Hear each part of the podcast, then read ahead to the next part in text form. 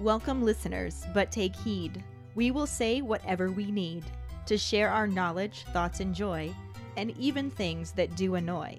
So join us now, but be aware we have a tendency to swear. We'll dial it back a little bit. But frankly, we don't give a shit.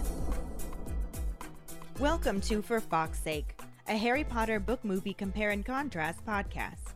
I'm Ellen, and my co host is Keighty. Say hi, Keighty. Hi, Keighty. No, you're not supposed to say hi, Keighty. You, Keighty, are supposed to say hi. Ah. Hi. Hi.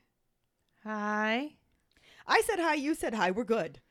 Okay, let's just fly into the Phoenix flashback then. Last week we covered the first half of chapter 32, Out of the Fire, and the fairly corresponding film scenes. Professor Tofty may want to consider retirement after this year. McGonagall gets sent to St. Mungo's for her injuries, though whether she's in a human ward or a feline ward is anyone's guess. Ron is always down to be Harry's partner in emotional decision making. Hermione tries to logic the situation, but there's just no logic left in Harry, since all logic has been taken over by the caps lock. Kreacher continues to be a sassy little shitheel.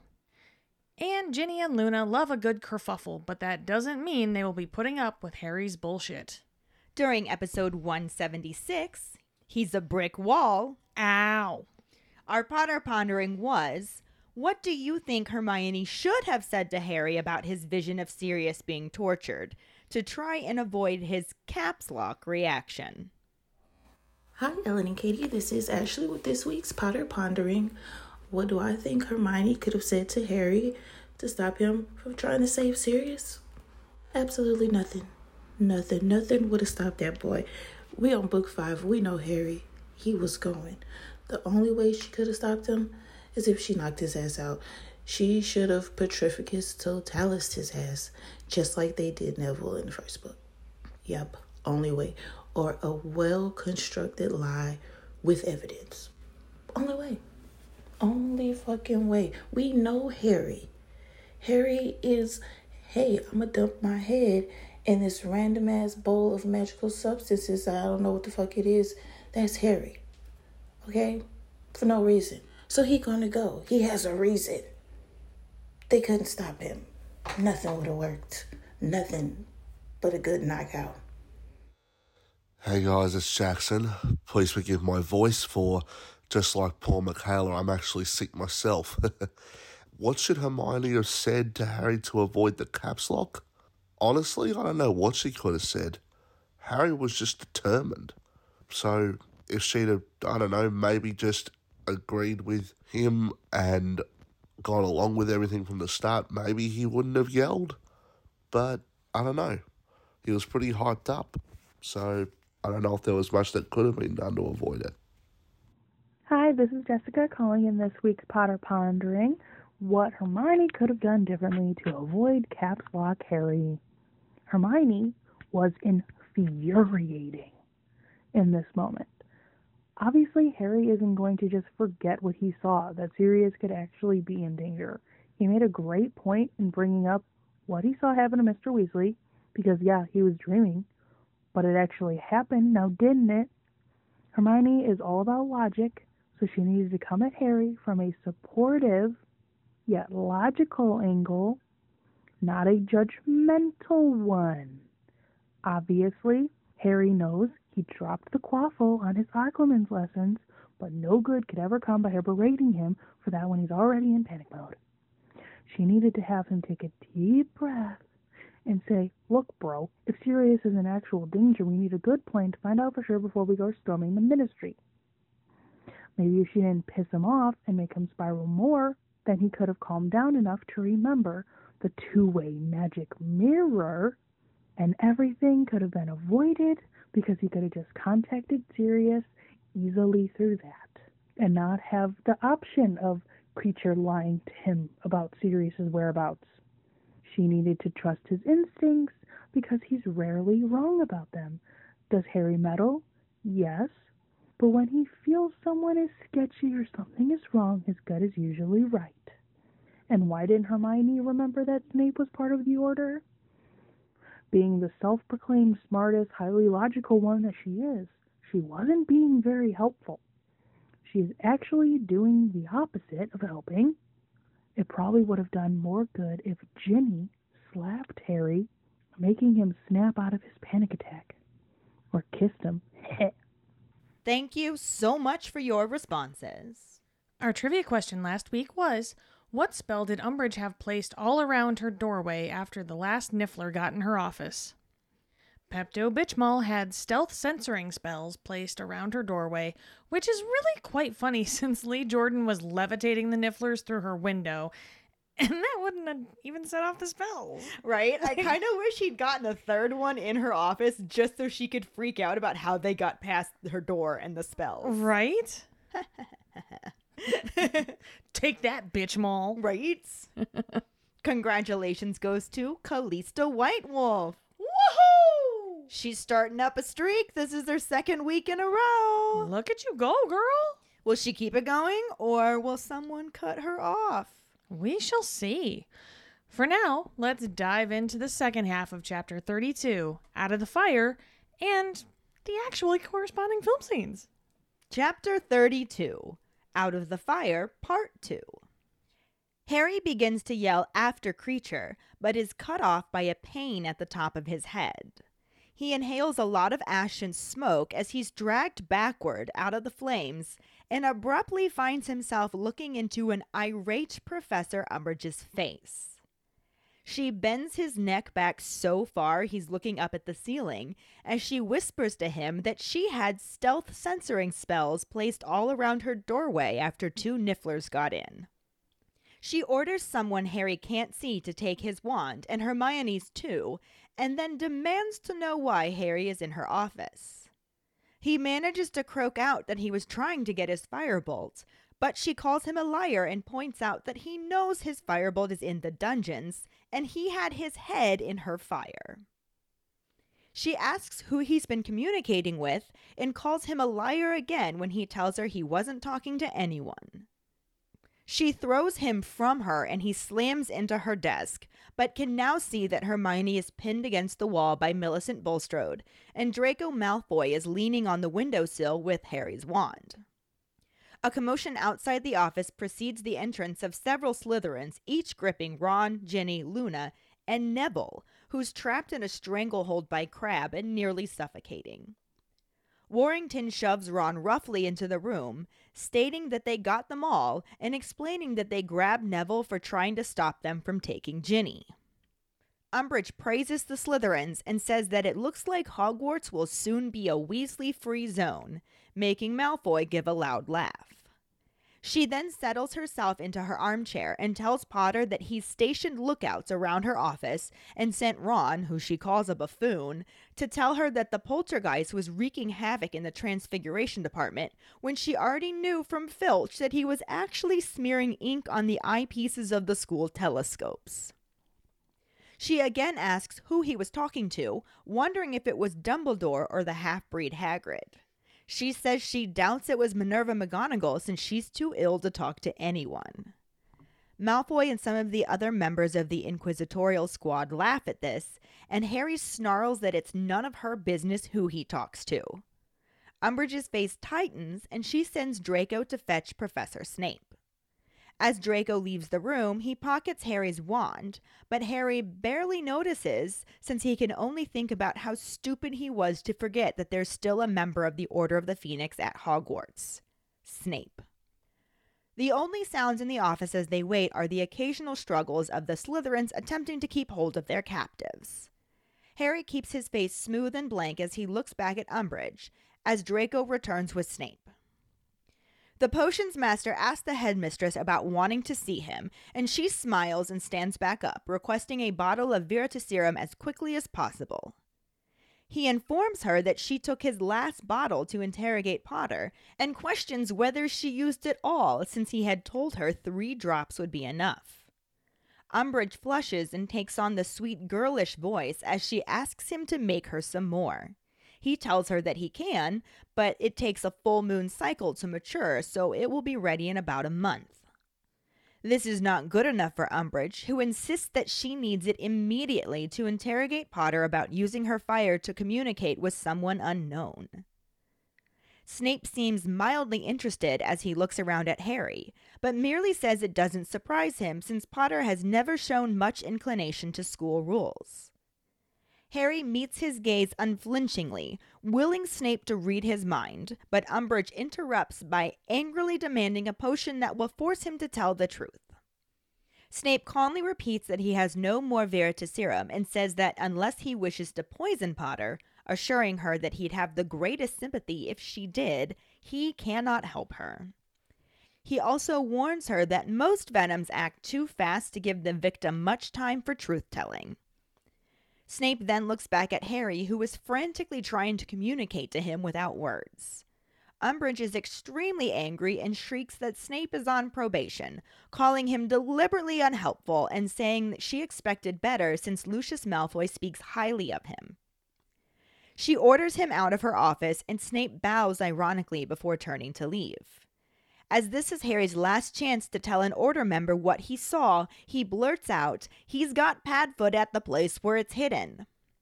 Snape pauses at the door at Harry's words, but when Umbridge begins asking questions, Snape turns and looks at Harry, with no indication of understanding him, before coldly telling Umbridge that he has no idea, and informing Potter that if he wanted nonsense shouted at him, he would have given him a babbling beverage.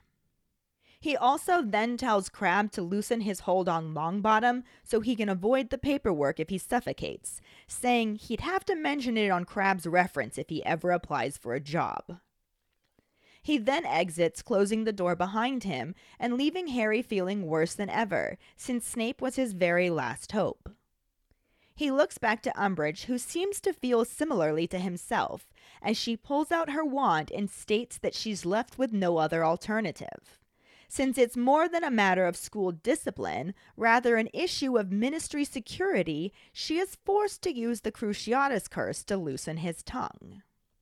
Hermione shrieks that it is illegal, but Umbridge takes no notice, looking very eager as she raises her wand and approaches Harry. Hermione tries again, suggesting that the minister wouldn't want Umbridge to break the law, but the headmistress simply says what Cornelius doesn't know won't hurt him. She begins pointing her wand at different parts of Harry's body as she tells them that he never knew she ordered the Dementors after Potter the previous summer, but was still delighted for the chance to expel him. Harry is shocked to learn that she sent the Dementors, and Umbridge insists that someone had to act, so she did. He somehow wriggled his way out of that one, but he won't today. She takes a deep breath and begins to say Crucio, but Hermione cuts her off, shouting no and begging Harry to tell her. Harry refuses, and Hermione continues to plead with him and starts crying into the back of Millicent's robes. Umbridge turns her attention to Hermione, pleased that little Miss Question All is going to give them some answers. Ron, Ginny, and Neville are all appalled, but Harry realizes that though Hermione is sobbing into her hands, there aren't any traces of tears. She apologizes to them all, saying she can't stand it, and Umbridge grabs her by the shoulders and thrusts her into her chair before leaning over her to ask who Potter was communicating with. Hermione sobs into her hands that he was trying to speak to Dumbledore, but they can't find him, though they've tried the leaky cauldron, the three broomsticks, and even Hogshead. Umbridge calls her an idiot girl since Dumbledore wouldn't be in a pub when the whole ministry is looking for him. Hermione just continues to sob and say that they need to tell him something important. Umbridge's excitement resurges as she asks what they wanted to tell him, and Hermione tells her that they wanted to tell him that it is ready. Umbridge demands to know what it is, and Hermione continues to sob that it is a weapon, explaining that he had to leave before it was finished, but they finished it for him. When Umbridge asks what kind of weapon it is, Hermione tells her that they don't really understand it, they just did what Professor Dumbledore told them to do. Umbridge straightens up and orders Hermione to lead her to the weapon, but she refuses to do so if the Slytherins come. The headmistress informs her that it isn't for her to set conditions, so Hermione retorts to let them come and see it and that she hopes they use it on her, telling her to invite loads of people to see it, the whole school, so they can figure out how to use it and sort her out if she annoys them. This causes Umbridge to look around suspiciously, and when she catches the eager expression on Malfoy's face, she decides it will be just her, Hermione, and Potter who go. Malfoy tries to insist that some of the squad should go too, but Umbridge just reminds him that she's a fully qualified ministry official and can handle two wandless teenagers alone, and also says that it doesn't sound like school children should see the weapon. She tells Malfoy and the others to make sure Ron, Ginny, Neville, and Luna don't escape, and though disappointed, he agrees. Umbridge then points her wand at Harry and Hermione and tells them to lead the way. The movie section picks back up on the shot of Hogwarts Castle at dusk, then cuts to a framed photograph of Cornelius Fudge sitting on a lace doily as a swishing sound can be heard. The view on the picture blurs as a locked door comes into focus, and Harry's voice is heard saying Alohomora. He opens the door to Umbridge's office and charges in, closely followed by Ron and Hermione, who are looking around cautiously as the kitten plates mew. Ron closes the door behind them, and a camera zooms in on one of the kittens walking through a cat door on its plate. Harry heads straight to the fireplace and brings up the green flames as he tells Ron and Hermione to alert the Order if they can. Ron asks if he is mental, insisting that they are going with him. Harry tells him that it is too dangerous, and Hermione squats down next to him in front of the fire and asks him when he's going to get it through his head that they are in this together. Before Harry can respond, Umbridge's voice interrupts to say, That you are. And the camera cuts to show an angry, disheveled Umbridge standing at her door. The scene then cuts to Draco Malfoy ushering Neville Longbottom into the office as Umbridge stands over Harry, now sitting tied to a chair. Malfoy drags Neville to the other side of the room where Hermione, Ron, Ginny, and Luna are all being detained by members of the Inquisitorial Squad. Umbridge leans over Harry and asks him if he was going to Dumbledore. When Harry says no, she slaps him across the face. Before she can do anything else, Snape's voice interjects to inquire about her sending for him. Umbridge stands back up and tells Snape that the time has come for answers, whether they want to give them or not. She asks if he has brought the Veritaserum, and Snape informs her that she used up the last of it when she interrogated Miss Chang. Harry, Ron, and Hermione all have a moment of realization about Cho, and Snape continues talking, saying that unless she wishes to poison him, he cannot help her. Umbridge looks extremely frustrated but says nothing and as Snape turns to leave, Harry calls out that he's got Padfoot at the place where it's hidden. Umbridge demands to know what Harry is talking about, and Snape turns back around and simply reports that he has no idea. Harry looks devastated as Umbridge decides that she has no other choice. She decides that since this is an issue of ministry security, she has no other alternative but to use the Cruciatus curse to loosen his tongue. Hermione reminds her that it is illegal, and Umbridge says that what Cornelius doesn't know won't hurt him, as she lowers his picture face down. As she points her wand at Harry and begins to move closer to him, Hermione desperately bursts out a demand that he tell her. Umbridge turns to her and asks what, so Hermione says that if Harry won't tell her where it is, she will. Umbridge demands to know where what is, and Hermione steels herself before announcing that it is Dumbledore's secret weapon. This news makes Umbridge look extremely excited and hopeful. So, if you look past the fact that there's a pretty big thing missing from here, they're very similar. I, I, don't know what you're talking about. I didn't, I didn't notice anything missing at all. Oh, we'll I- get there then. I was being sarcastic. what? You being sarcastic? Me? No. I never do. Oh my God. Never. god. What? No. What? You must have me confused with somebody who's a jerk, obviously. No. wow. Fuck. Sorry, that was just too easy. You You didn't have to be so fucking matter of fact about it. Shit. I think that was the best way to deliver that line. Whew. Anyway, Yeah, let's move the fuck on.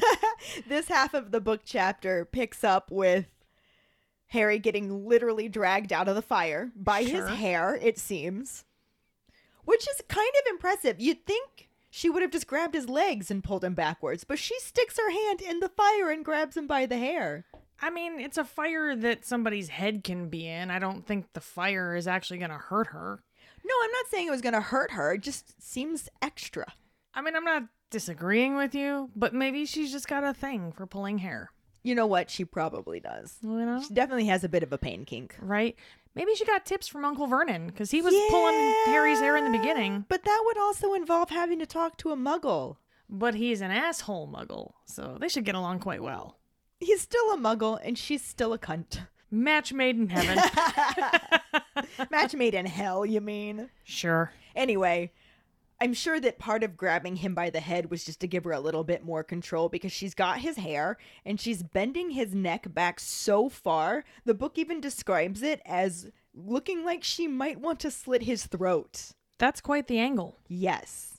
And then she pulls it back even further to the point that all he can see is the ceiling as she's whispering to him, which just I think makes this even creepier. And I'm mm-hmm. kind of disappointed that it didn't happen like this, but she's holding him by the hair, tipping his head back so far, she looks like a vampire going for his jugular.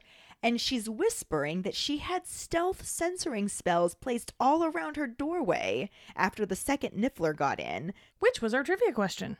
that it was. Mm-hmm. So while Harry is in this very precarious position, she tells somebody to take his wand. He can't see what's going on because, like I said, all he can see is the ceiling at this point. Sure. And then she also says, and Hermione's too. And he just hears like a scuffling sound as Hermione's wand is confiscated for her, Mm-hmm. but he can't tell what's going on because he only sees the ceiling. Yeah. Hmm. And then she wants to know what the fuck he's doing in her office, which is a fair question. I'll give her that much. Yeah. Honestly, You just broke into her office. yeah, I'd be wondering too. Yeah. Doesn't make me like her at all. No. But she is well within her rights to be like, what the fuck you doing in my office? True. Considering that the movie cut out the entire part about Harry using the fire to try and contact his dog father, it actually lines up fairly well now. Though there are a few changes since they, mm, you know, change things. Yeah, that's Yeah. what they did. Only way I could think to put that, yeah. We jump back into the film, starting with a framed photograph on a desk of Witch Weekly's least desirable man of the last century, Corny Fudge. yep. Cause he nasty. Yep. Ew. Luckily, before we can focus too much on the picture, we hear a swishing sound. What might that be? Hmm. Harry, who has no magic penknife from Sirius, just takes the good old fashioned Alohomora route. And Pepto Bitchmall's door opens wide and the trio pile into her office.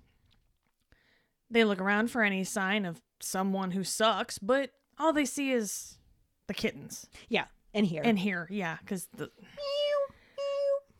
I mean, that's cute for like a scene. I can't imagine being in a room constantly with Oh, those yeah. goddamn cats meowing. I love it when my cat occasionally meows and it's the cutest fucking thing I've ever heard. But when I'm trying to sleep and they're at the gate just constantly Right? meowing because I won't let them upstairs with me, it's just like, oh my god, stop it. And this is like 70 fucking kittens. Yeah. Like constant. Oh, no. No, ma'am. Mm-mm. Anyway. Ron makes sure to close the door because sometimes he does think ahead occasionally. Hmm. And we get a good look at the sweet little kitty just walking through a cat door on his plate. And he's being so cute. And he did the little lovable. You, she is so cute. He is so cute. Except also apparently in league with the bitch mall. Well, yeah. I don't even think I realized that the first several times that I watched this, that the kitten even left like that. Right? But the more I thought about it when we were doing this episode and getting prepped for it and everything, I was just like, holy shit, that cat went to alert her. Oh, yeah. Like that basically was the stealth sensoring spell. Yeah. Like that cat is Umbridge's Mrs. Norris. Yeah, Basically. just in plate form. Sure. I imagine much easier to clean up after. Probably. So, Yeah. wow, I just found a plus side to a room full of cat plates. no allergies. Exactly. the only kitty I can have. Oh, sad. no, I'm sad again. Anyway, Harry makes a beeline for the fireplace and tells Ron and Hermione to alert the order if they can. I'm not entirely sure how they were supposed to do that since he's the one using the fireplace, but whatever. Sure. Okay. Cool. I guess. They've got Hermione. She'll come up with something. Right. She always does. Or I don't know, maybe because he was planning on going through the fire in the movie, he figured they could stay behind and just use the fire to contact people. I I, it's Harry the non-Ravenclaw's plan. Right, So I just- yeah. We were discussing last week about how Voldemort doesn't think shit through sometimes. Neither does Harry. Oh, they were a match made in hell. I guess that's just where we are with this one. Oh, lordy. But Ron asks what the hell is wrong with him, because for fuck's sake, there is no way his ass is going alone. Right. It's not happening. Sorry, bro. He's never been allowed to do shit like that. Right? Harry tries to argue, saying that it's too damn dangerous, but when has that argument ever worked on Ron and Hermione before? Definitely never. Mm, right? Wait, there was that. No, no, not even then. And P.S., why on earth would Harry think that it would work now? Of all times. I don't think Harry is thinking. no, there's really. I think that's what that boils down to. Lights are on, nobody's home. the wheel's spinning, but the hamster's dead. He's so caps locked, he can't focus on He's- anything else. He really is. Hermione gets right down to his eye level, just like anyone who needs to talk to a petulant child does, and tells him that he's batshit crazy if he thinks he's doing this by himself. So get on board with the group activities or we'll cut you. Yeah, basically. Big facts. We'll take Sirius's penknife and we'll just jab you a little bit. Just Uh, that'll open him up. Before Harry can attempt to argue, we hear the dulcet, cunty tones of Pepto Bitchmall stating that Harry has been banned from group activities. Duh. So he, obviously he can't go with them. No, no group can't. activities. Yep. Shit.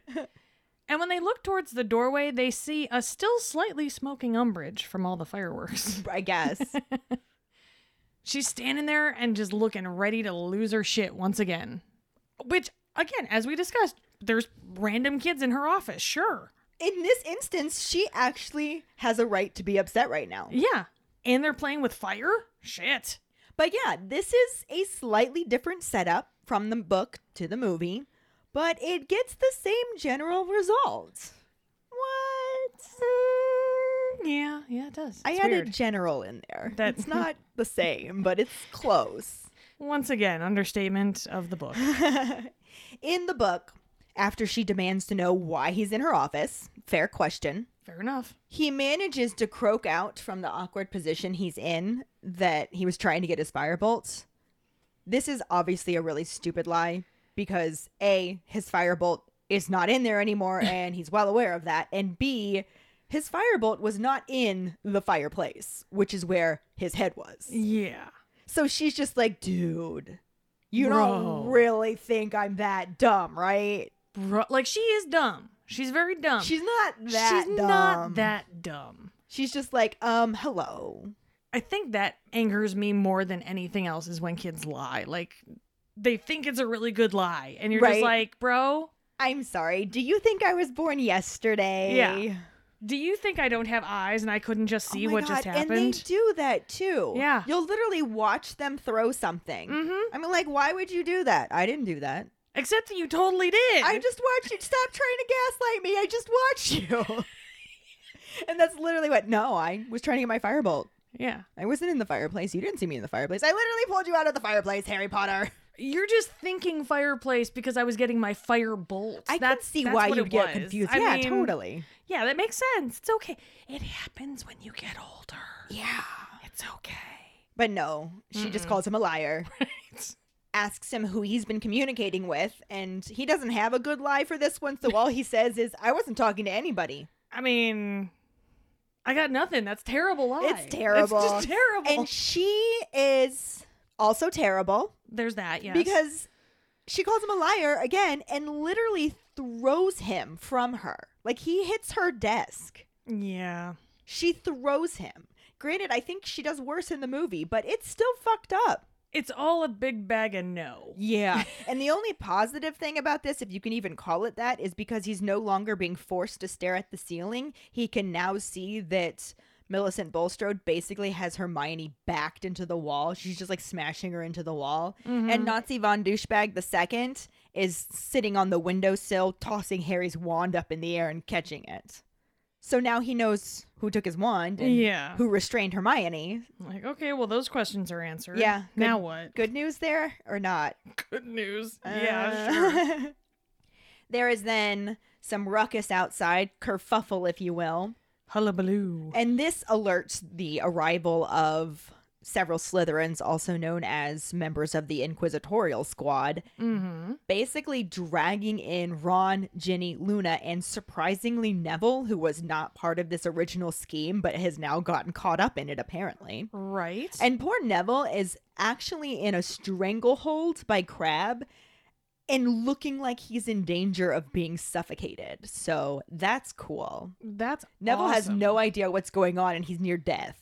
I mean, isn't that just his normal state? Right. but you know what? That just kind of makes me love Neville more because he's like ride or die. He's oh, No, just he like, I don't know what the fuck's going on, but you're messing with my friend, so I will die for this. right?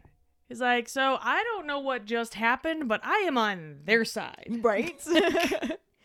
And then it's Warrington who's got a good hold on Ron and just shoves him into the office and lets Pepto Bitchmall know that they got all of them, including Neville, because he tried to interfere when they were trying to capture Ginny. I mean, we did get this in the movie too. Yeah, it's So, similar. Yeah, we'll get there in a minute, but yeah, it's very similar indeed. Pepto Bitchmall naturally praises the Slytherins. Sure. Good job, lackeys. And then she makes this comment about how it looks like Hogwarts will soon be a Weasley free zone, and Nazi von Douchebag II thinks this is hilarious, which makes Pepto Bitchmall kind of pleased that she made her students laugh, which, you know what, I guess At I can get that, but that was just a shitty way of doing it. Oh, yeah. Of course. And let's be honest, it wasn't that funny. No, it wasn't. Nazi von Douchebag is just, Sucking the fuck up, yes. oh yeah, no, his nose is so far up her ass. They look like one being. That's all I got there. Human slithipede. Stupid, sorry. Moving on. Please do. She takes this opportunity to just settle herself imperiously on her chintz covered armchair Sure. and just, you know, lording over the group because she's got her loyal followers and she's got her enemies. Yeah. They're all And children. they're captured, Right. yes. So she's feeling pretty good about herself right now, even though, congratulations, you captured some children. Like, woo. Congratulations, you cornered children who were already in your office. Right. Like, good job. you did great here. It's still not working out in your favor. Yeah. But she basically narrates what Potter had just done. Well, yeah, we got to catch everybody up. Yeah. So she informs him, You stationed lookouts around my office and sent this buffoon, referring to Ron, to tell her that the poltergeist was wreaking havoc in the transfiguration department, which was just stupid because she already knew per filch that the poltergeist was busy smearing ink on the eyepieces of all of the school telescopes. And God, I fucking love Peeves. That's so. Wait. Wait, who? the poltergeist, Peeves. Not Charlie Weasley. Oh, yeah, not Ed Sheeran. Got Yeah. it. Okay. gotcha. All right, moving on.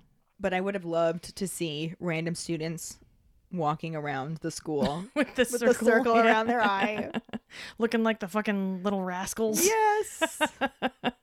I'm really bummed that that wasn't actually a thing. Oh, sadness.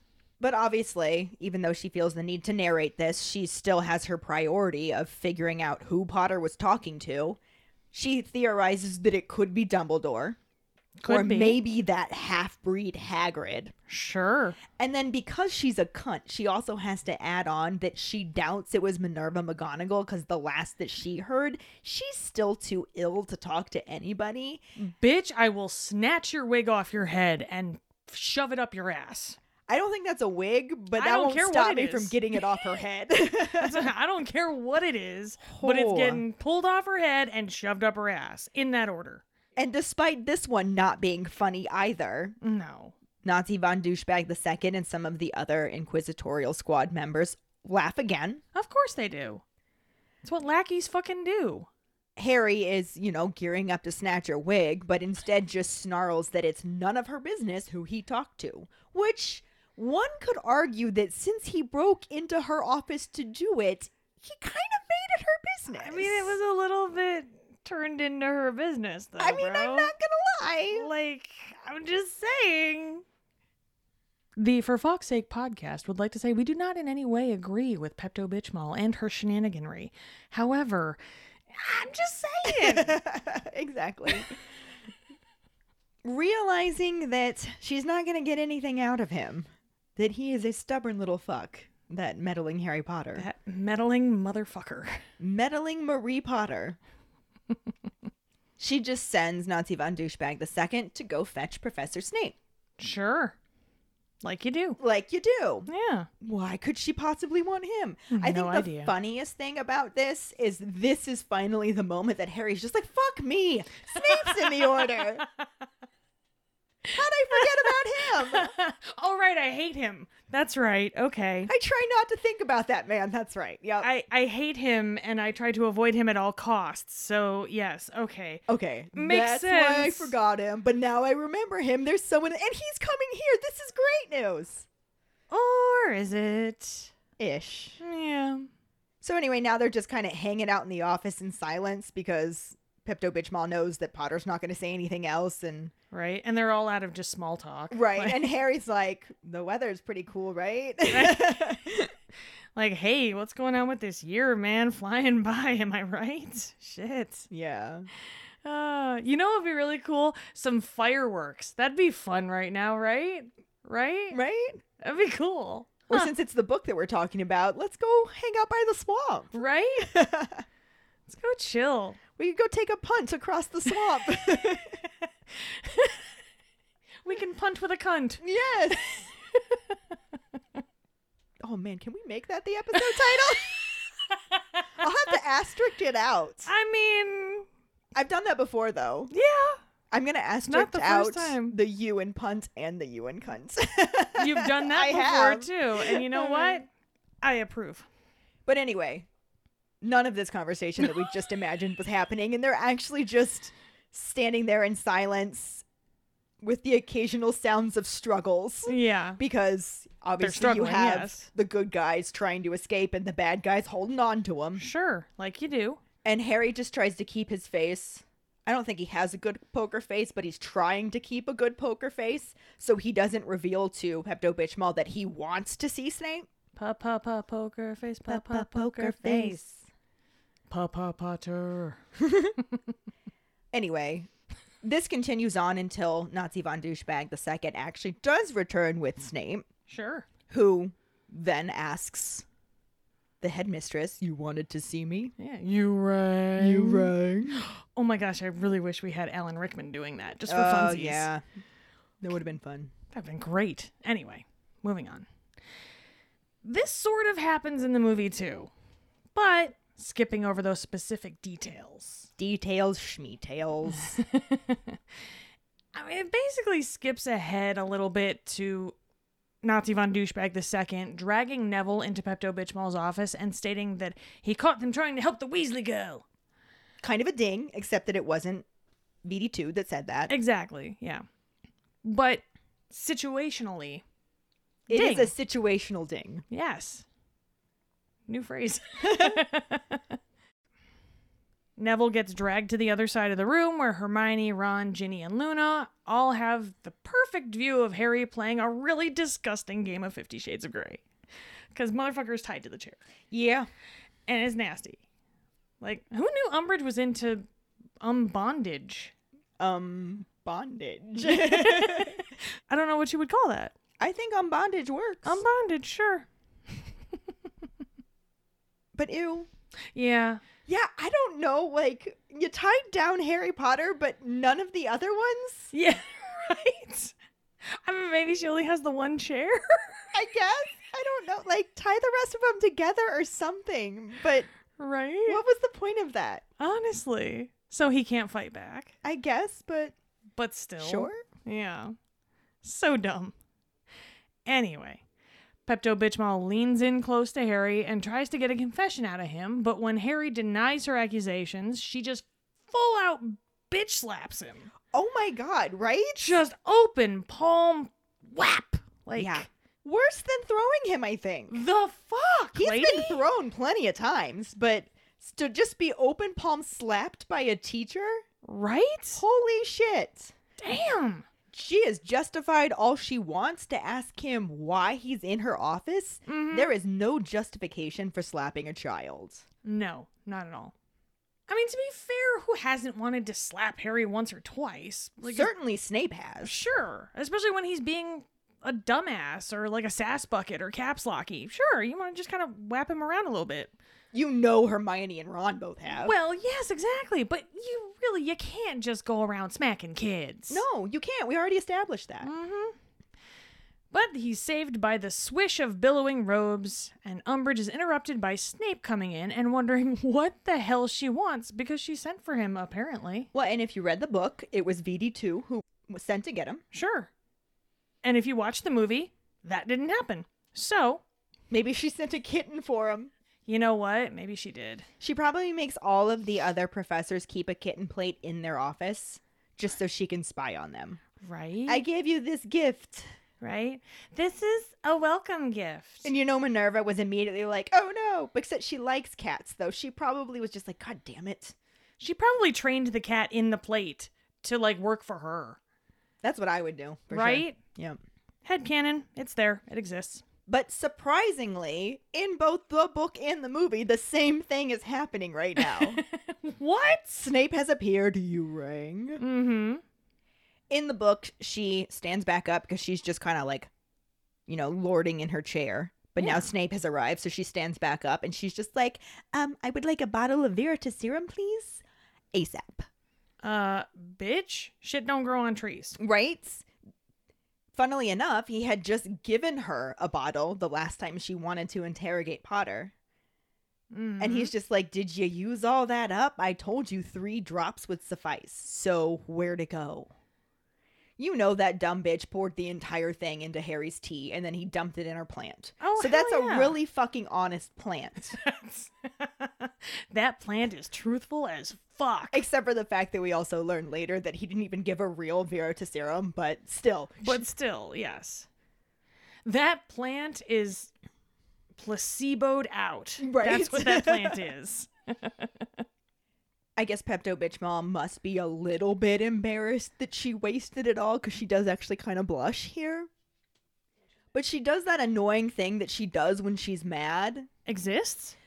Well, yeah, that's pretty annoying. but no, specifically when she's mad, but trying to pretend like she's not mad and she takes on that really sweet, girlish voice. Oh, the sickly sweet yeah, bullshit. that I'm yeah. sure she also thinks makes her seem semi desirable and now she's trying to like flirt with Snape to get her way. Which, and, ew. Right? There's so much ew in that. But that's what I imagine when I hear that description of the sweet girlish voice like, "Oh, but Professor Snape, you could certainly make me some more, right?" stop, stop, stop. Ew, Ellen. Ew. And Snape manages to not vomit in his mouth and instead just tells her that he can make some more, but it takes a full moon cycle to mature, so he'll have it for her in about a month. Mm-hmm. And she's just like, a fucking month? That's not fast enough. I need it tonight. Potter was just in my fire trying to communicate to persons unknown. Well, maybe it shouldn't have fucking given him a whole goddamn vial of it. Right? Just saying. Just maybe saying. this is still on you, bitch. Just saying. It is totally still on her. But Snape's interest is actually kind of piqued by the news that Harry was in the fire trying to speak to someone. And he actually looks over at Harry. The two lock eyes, and Harry's just sitting there, standing there, laying on the floor. I don't know what's going on with him at this point. Sure. But he's just there, like, please read my mind. Please read my mind. Please read my mind. like, you fucking penetrated my brain so many times. Now Right? is the time, man. I'm wide open for you. Wow, that can. Uh, um, ew. phrasing? Are we still doing phrasing? Not those words. Not. Oh. Hmm. Still not a good enough reason to use the word penetrate. No, he's Hmm. desperate though. He really wants Snape to know what is going on without him having to say it out loud because of the situation. He's just screaming in his mind, penetrate me! yes, basically. Before any of this penetrating happens, Pepto Bitchmall interrupts, again just demanding a potion that will force Potter to tell the truth. of course, yeah. And because, you know, there's probably no other truth potions that exist in any way, shape, or form, Snape's just like, no more Veritaserum. So, unless you wish to poison Potter, and I assure you I have the greatest sympathy if you do, Mm-hmm. I can't help you. He does also tack on a little warning that most venoms will act too quickly to give the victim any amount of time to tell the truth. Mm-hmm. Womp womp. Yeah. and then he just looks back at Harry, who's still, you know, mentally screaming, Penetrate me! Maybe the episode title should just be Penetrate Me. Penetrate me! We do have options this week. We do. Ah. Which one did we pick, guys? Did we pick the right one? Let us know in the comments. The thing is, is this part is shockingly similar to the book, though there are, of course, some minor changes. Just a couple. Yeah. Umbridge gets creepy as fuck and tells Snape that shit is getting serious and it's time to bust out the truth juice. So, like, where's the truth juice, Sev? Yeah, ding, right there. Where is it? Yeah. Snape unfortunately has to break the bad news to her that he's all out of truth juice on account of her using it all up on the entirely illegal interrogations that she performed on the students, namely Miss Chang. Now, that was a little different than the book because Yes. obviously in the book it was Harry, Yes. not Chang. And Cho's friend Marietta, who actually did the blabbing. Right, and it was without truth potion. She just fucking blabbed. Yeah. I do kind of wonder had she been truth potioned, Mm-hmm. would it still count as her sneaking? Would it have activated the I have to say so. It's still giving up the secret that but she if you're signed that forced paper. to against your own will, Meh. I kind of wonder. I don't know. Maybe she shouldn't have been so stupid to drink shit that was given to her. Not that this even happened in the book or the movie, No, but now we're just completely. My point is, I wonder. Because it's not like Cho Chang ended up with sneak on her face in the movie, but they completely changed that. So yeah. But they were also like giant pricks to her too. they really were. there's that. And in this scene, when they hear that she used up the last of his stores on Miss Chang, they all kind of like look at each other like, "Oh fuck." Um, I don't know how to handle this. Do you know how to handle this? And this bothers me because they don't fucking handle it. No, they. Oh no, they don't. They Not literally like they announced that Miss Chang was veritaserumed and that's why she blabbed on them and they were all really shitty to her and they have this awkward moment where they're like, "Oh fuck, we were dicks." And then they never speak to her ever ever ever ever ever again. Like No. why even put that in there? right? I would think the only reason to put it in there is to redeem Cho for the viewer more than anything. Right, but also, did we have to throw her under the bus to begin with? I That's mean, not no- how it happened in the book. No, we didn't. And why redeem her when she literally plays no more role in the rest of the films? Ellen, we are five goddamn books in. we are five books in. At this point, I'm just getting tired of saying, I don't know why the movie did what it did. I don't know why. I don't know. Fuck. Anyway, moving on. At this point, Snape pipes back up and says, I'm super down to poison Potter if you want. Like, I am down with that idea. Can we do that now, actually? Like, just for funsies at this point? yeah. If we're not going to do that, though, I gotta peace out. Yeah, and this is kind of similar. They actually say the exact same line. Basically, like, unless you want to poison the kid, which I totally agree with, I can't help you. Yeah, the only real difference from book to movie here is in the book, even though he says he'd be down for poisoning him, he also kind of points out that it really wouldn't work that well anyway. Uh, Yeah. And we don't quite get that detail here. But that's the thing is I feel like in the movie they just meant it as him just throwing in an extra barb just to be a dick. I mean, there's that too. You know what I mean? It wasn't actually meant to be like, You could poison him. It was just a, ha, you could poison him. yeah. It was more just like, I mean, unless you want to fuck him up, We could fuck him up. we can fuck him up. I'm down to fuck him up, but I mean, I gotta go. Deuces. Deuces. And Pepto Bitchmall's pissed, but there's really nothing she can say about it. So, you know, Snape goes to peace out, and Harry shouts out before Snape can get too far that his dog father is in the shit. But he uses code, which, if you're paying attention, it's like the first goddamn time they've used the fucking code in the movie. Yeah. like, Bro, about goddamn time.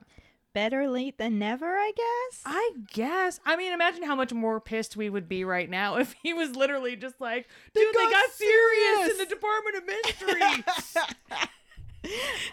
like, we possibly would have lost our goddamn ever loving minds right now. at that.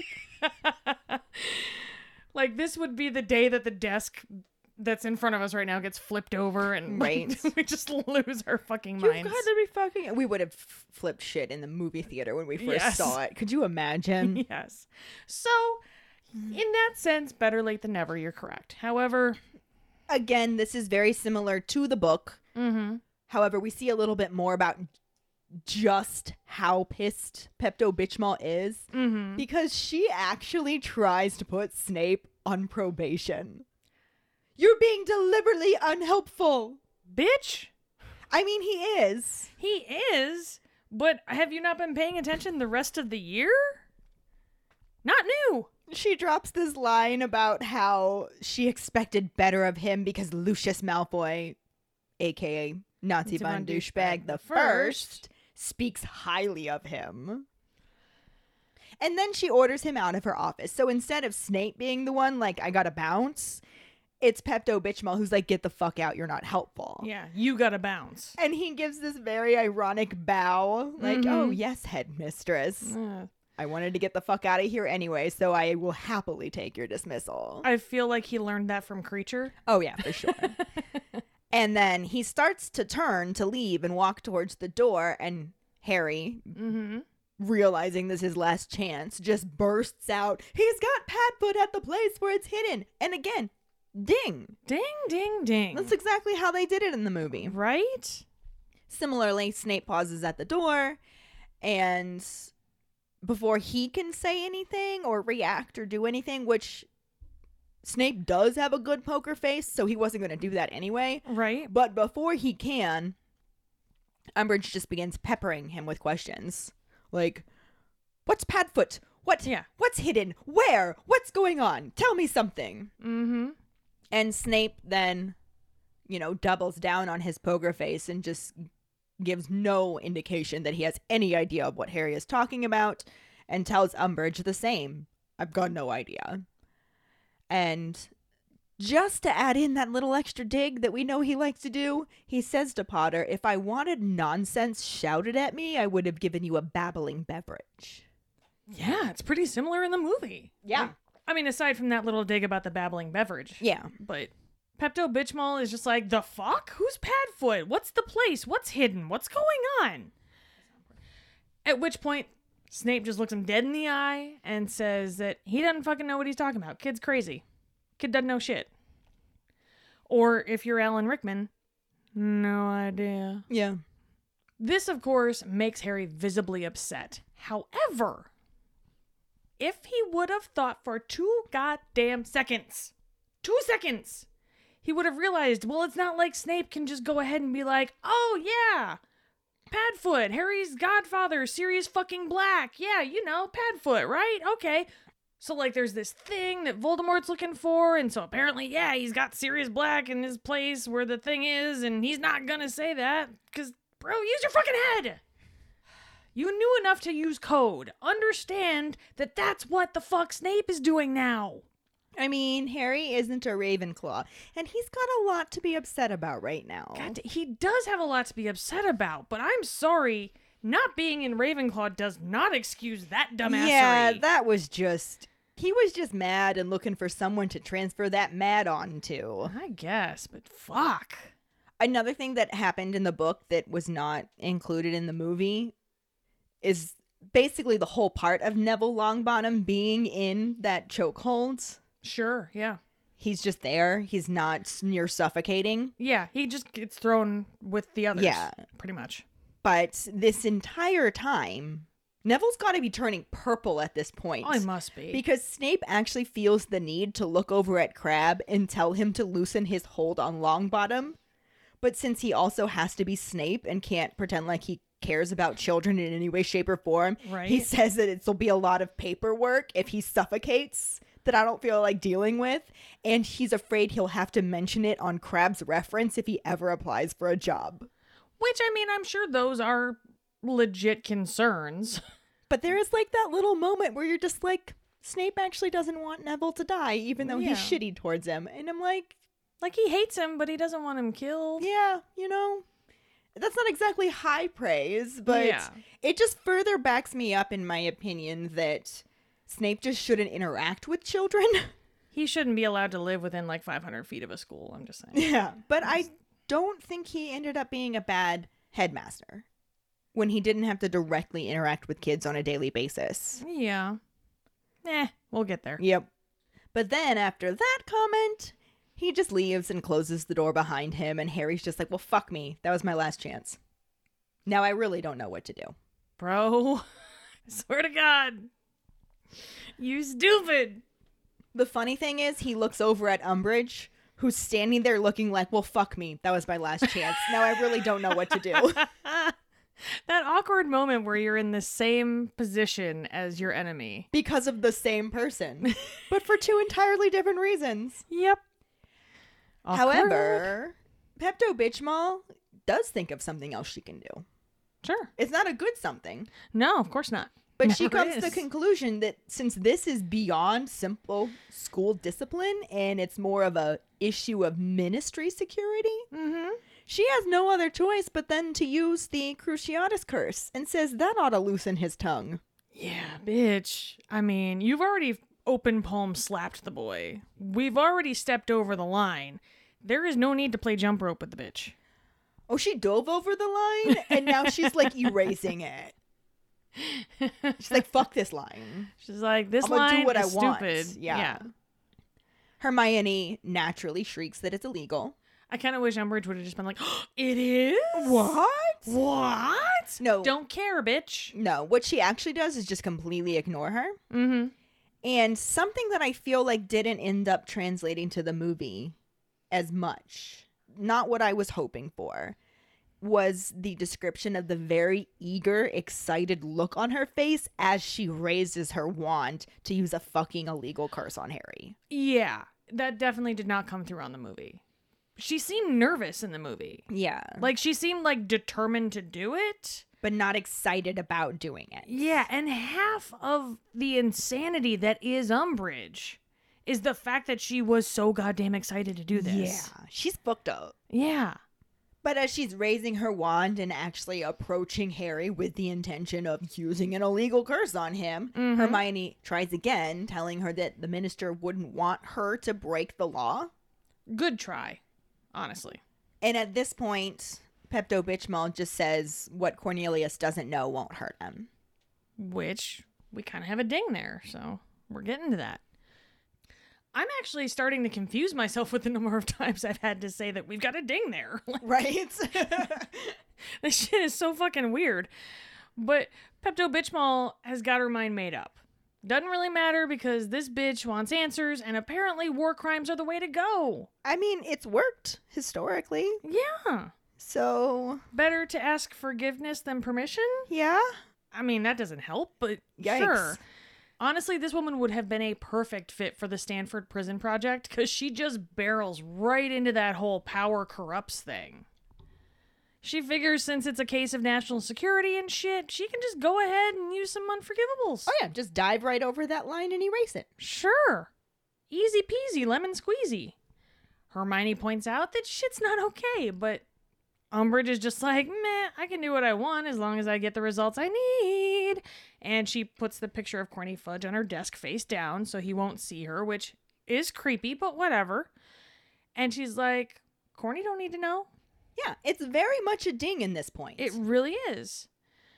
So at this point, she winds up for the pitch. Like, Bitchmall's going all in on this. mm-hmm. She's ready for it. And she starts to get closer to Harry, but then all of a sudden Hermione is like, "Shit, dude, tell her. Like, come on, tell just tell her some shit." Yeah. Which again, we didn't get the elatedness No. from her wind up, but it was still enough to where you were like, "Bitch is crazy." Yeah, she's still crazy in the movie for sure, but really it was the lowering of his picture that almost made it seem like she was ashamed she was about to be doing this. Yeah. Well, because that's what you do when you're about to like have sex in your parents' bedroom. Like you turn their pictures face down so they You don't want can't them see watching. you. Yeah, exactly, That implies shame. exactly. Which Pepto Bitchmall ain't got no shame. Pepto Bitchmall going Pepto Bitchmall. Right. You know? So slightly different. Other than that, very similar sentiment and outcome. For sure, definitely. One of the biggest difference in this entire section happens right now. Mm-hmm. And my brain did that thing again where it swore this was in the movie because why was this not in the movie? Yeah. But Pepto Bitchmall starts pointing her wand at different parts on Harry's body, like trying to decide which one's gonna hurt the fucking most. Ew. And as she's doing this, tells him that Cornelius Fudge never knew that she was the one who ordered the Dementors after Potter the previous summer. But he was still delighted for the chance to try and expel him. Yo. Bomb drop. Bomb drop. Bomb drop. This man. would have taken two seconds. Why would that? Like, we were in this scene. Mm-hmm. She's literally pointing a wand at him. It fits in everything else was said. Why would you not tell us this? Yeah. Because the Dementors were sent to him the previous summer. It happened. Yeah. And there was the whole thing in the trial where she was the fucking one who spoke up. Yeah. She was the one like, I'm so sorry, Professor, but it sounds like Yeah. you're implying that the ministry ordered the attack on this boy. And Dumbledore's just like, yeah, it'd be fucked up if that happened, right? Right? Shit. Right? I'm not saying it happened, but I'm saying shit's pointing that way. It either happened or the Dementors are outside your control, one or the other. And here we learn that it fucking happened. Exactly. And the Dementors are outside of their control. It's kind of a twofer. It's it is a lose, lose, lose, lose, lose situation. And naturally, as I'm sure you were when you read this the first time, because I know I was, it was like a holy fuck. She sent the Dementors. Mm-hmm. This bitch is crazy. And that's exactly what happens in Harry's mind. Yeah. You sent the Dementors? Yeah. Like hold hold up. Hold up. Did she just say what I think she just fucking said? She just said she sent the Dementors, right? Like he's got to be like looking at Hermione like, What? What the fuck? And Pepto Bitchmall is insisting that everybody was being like, somebody needs to do something, but nobody was fucking doing something, so she fucking did something. "Yeah, but like you did the wrong thing." The wrong something, yeah. Like, And all she cares about at this point is that Potter somehow wriggled his way out of it that time, but she insists that he is not going to today. I mean, have you not met Harry Potter, Bitchmall? Right? Give it time. So at this point, she takes a deep breath, points her wand, gets out Crush, Croosh.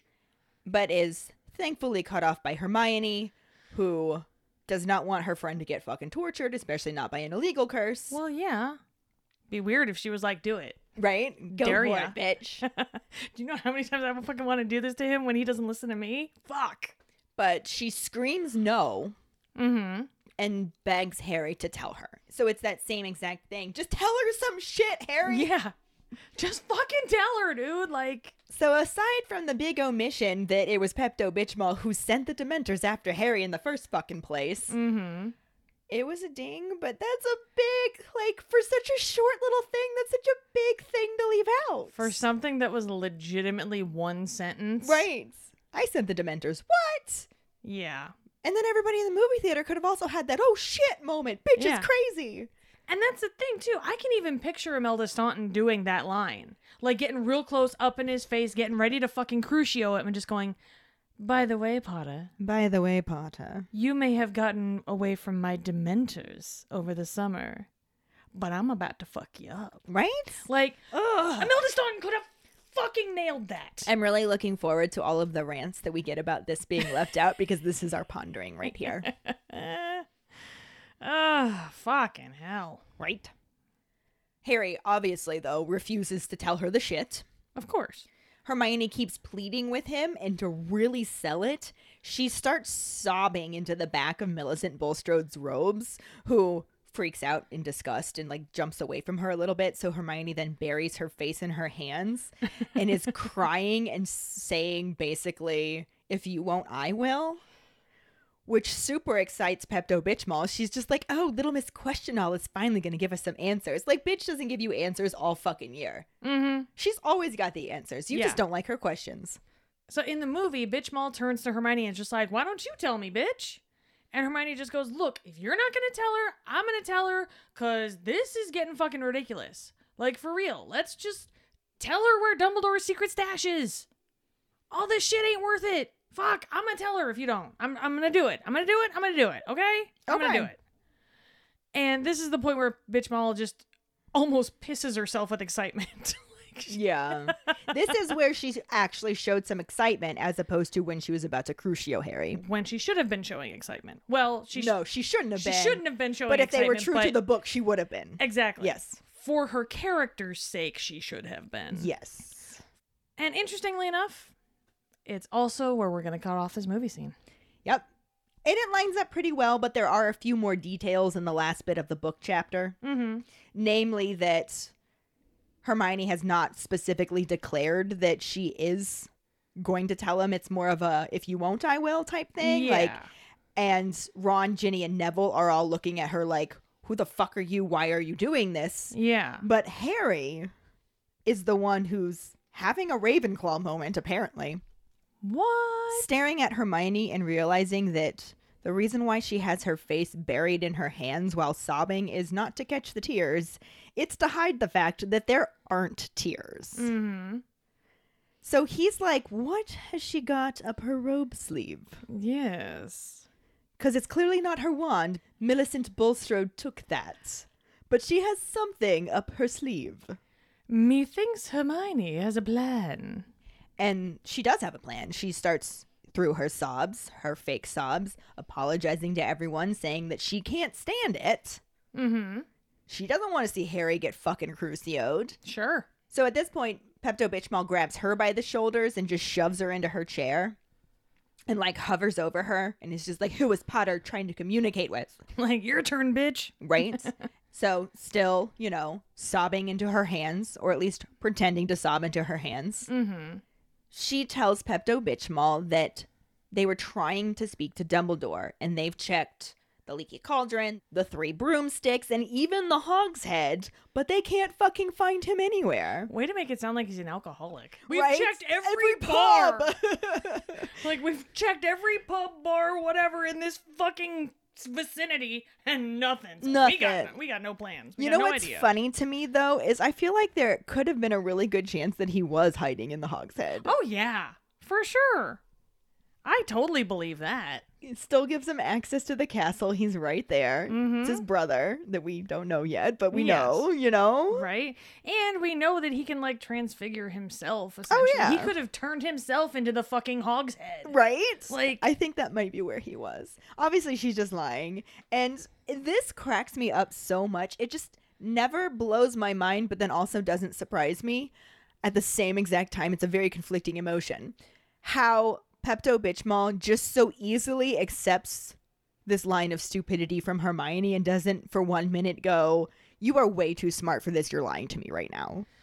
I mean, to be fair, Pepto Bitchmall does not believe that children are smart. No, she definitely doesn't. So She just calls Hermione an idiot girl and basically informs her that Dumbledore's not going to be hanging out in the pub when the entire ministry's looking for him. I mean, I think that's the best place for him to hang out because, like, drink him if you got him, Right? right? Fuck. But Hermione is committed and she just keeps on sobbing into her hands and says, We know, but we need to tell him something important. and that excitement that in the book Pepto Bitchmal started to feel when she was about to use Crucio now resurfaces Mm-hmm. because now she thinks she's really about to get some information and asks, What did you want to tell him? Mm-hmm. Fair question. Sure. So Hermione says that it's ready. What's ready, you ask? I do ask indeed. What is Yeah. ready? The weapon. The weapon is ready. The weapon. Dumbledore had to leave before it was finished, but he left them instructions so they were able to finish it for him, and now they need to let him know. And Pepto Bitchmall is just like, Weapon? Something to help Dumbledore take over the ministry? what kind of weapon is it? And again, with the underestimating Hermione when Hermione Yeah. says, It's too complicated for us to understand. We just did what he told us to do. We don't know. Okay, but hear me out. That is kind of Dumbledore's MO. also, that is Harry's MO when told to do something by Dumbledore. You know what? You're not wrong. I'm aware. But it's still funny to me because I legit think that Pepto Bismol is being a total dumbass here. Well, she is. Like all of my alarm bells as a teacher are going off like, "Oh, this is not adding up at all. Like you have all of the answers to everything. You memorize shit. There's no way this is accurate." I mean, what does she call her earlier? Little Miss Questionable. And yet she's not even going to think twice about Hermione, Hermione saying, that she didn't ask any questions about this weapon. Exactly.